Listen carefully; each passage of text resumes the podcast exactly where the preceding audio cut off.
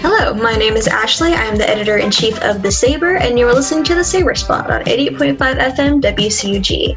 And uh, it is official. Um, uh, Joe Biden is the president elect of the United States. The results came out on Saturday. And so while a lot of things are still up in the air, um, there are still some recounts to be done and things like that. Uh, historically, that has not uh, provided a significant change in election results.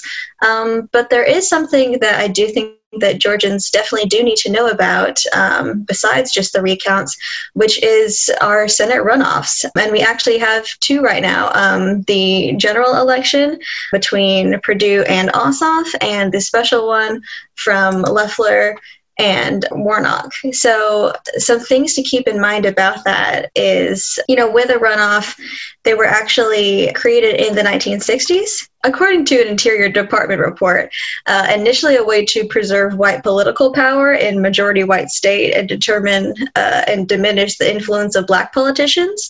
Because, you know, with a multi candidate race, with a plurality of the vote, you know, they can more easily have power. So I think that's an interesting thing to look at it as context from. And still moving forward as far as you know making everybody's voices heard in this runoff election um, because it will have a huge huge impact on the senate um, and it could like actually flip things.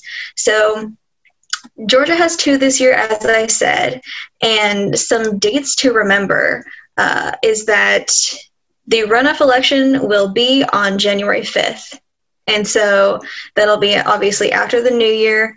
Um, there is some concern I have heard, you know, of people kind of losing interest in, you know, elections, especially since it's not with the presidential uh, election on the ballot anymore.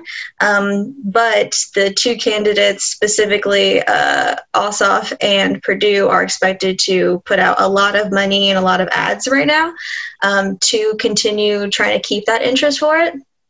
Um, the date for requesting an absentee ballot for the runoff is November 18th. Um, so, you know, if you are trying to stay at home or you know you go to school in columbus and you are registered to vote somewhere else then definitely make sure that you get those things squared away.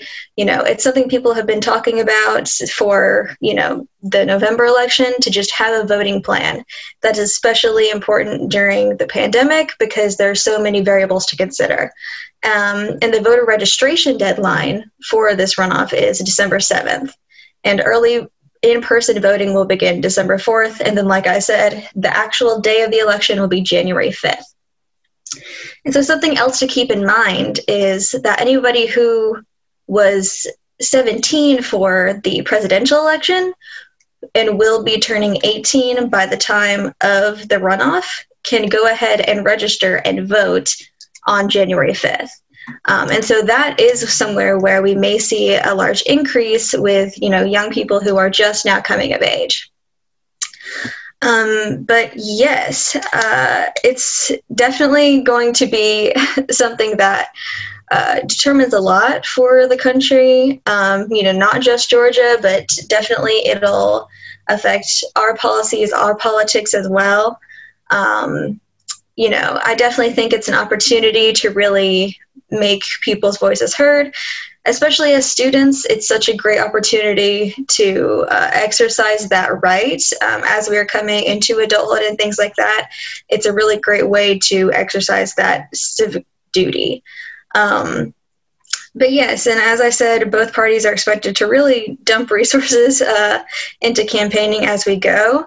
Um, right now, Republicans hold a 53 to 47 majority, um, but after elections this week, they were tied to 48 to 48 with Democrats. So, yes. Um, uh, and if they the Senate races in Alaska and North Carolina go the way that we believe that they will, um, Republicans will have 50 seats uh, in the Senate. So yes, uh, Democrats would need to capture both of the seats in Georgia to secure a 50-50 tie in the Senate. Uh, in the case of a tie, Vice President elect Kamala Harris would cast the tie breaking votes to carry out probably the Democratic agenda. So, yes, it's race with high, high stakes.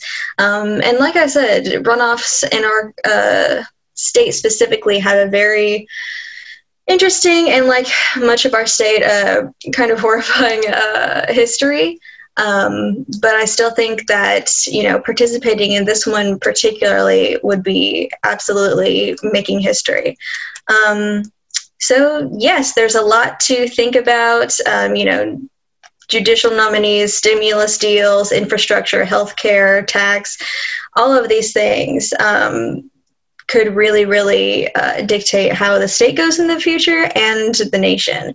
Um, so, yeah, like I said, I'll repeat those dates that I said before. The election is going to be January 5th, requesting absentee ballots by November 18th. The voter registration deadline is December 7th. Early in the voting runoff will start December 14th. And thank you so much for listening to the Saber Spot on 88.5 FM WCUG.